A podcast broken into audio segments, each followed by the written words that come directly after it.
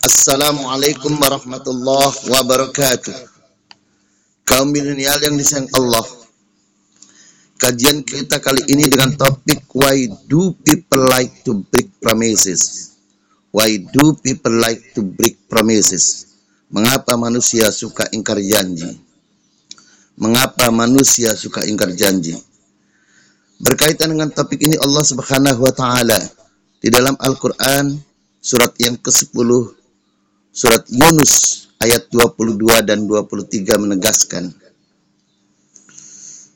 manusia yang suka ingkar janji. Dialah Allah yang menjadikan kalian bisa berjalan di darat dan berlayar di lautan, sehingga ketika kapal perahu kalian meluncur dengan angin yang baik, biri him tayyibah, with a favorable wind, meluncur dengan angin yang menguntungkan. Wafarihu, maka kalian merasa gembira. Wafarihu, maka kalian merasa senang. They are glad therein, you are glad therein. Merasa senang, merasa gembira karena perahu kalian meluncur dengan angin yang baik, dengan angin yang menguntungkan. Tetapi tatkala kemudian datang mara bahaya, datang rihun asif, then come a stormy wind, angin kencang, badai angin. Wa jaa-ahumul mauju, dan gelombang ombak yang tinggi, min kulli makaanin, dari segala penjuru.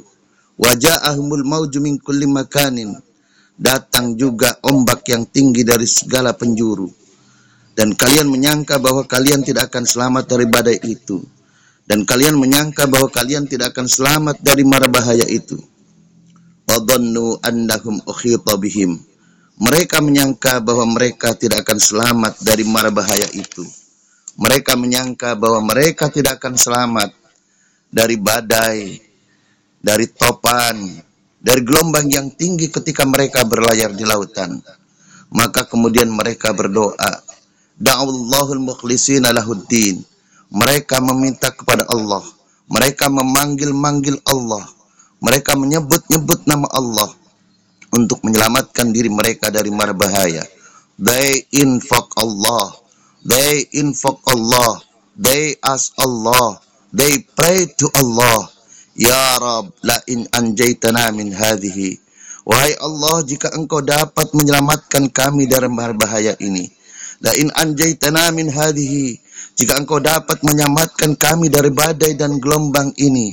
If you Allah deliver us from this, if you Allah deliver us from stormy and waves, from stormy and waves, from stormy and wind, lanakunanna minasyakirin, tentulah kami akan menjadi orang-orang yang bersyukur kepadamu. We shall truly of the grateful.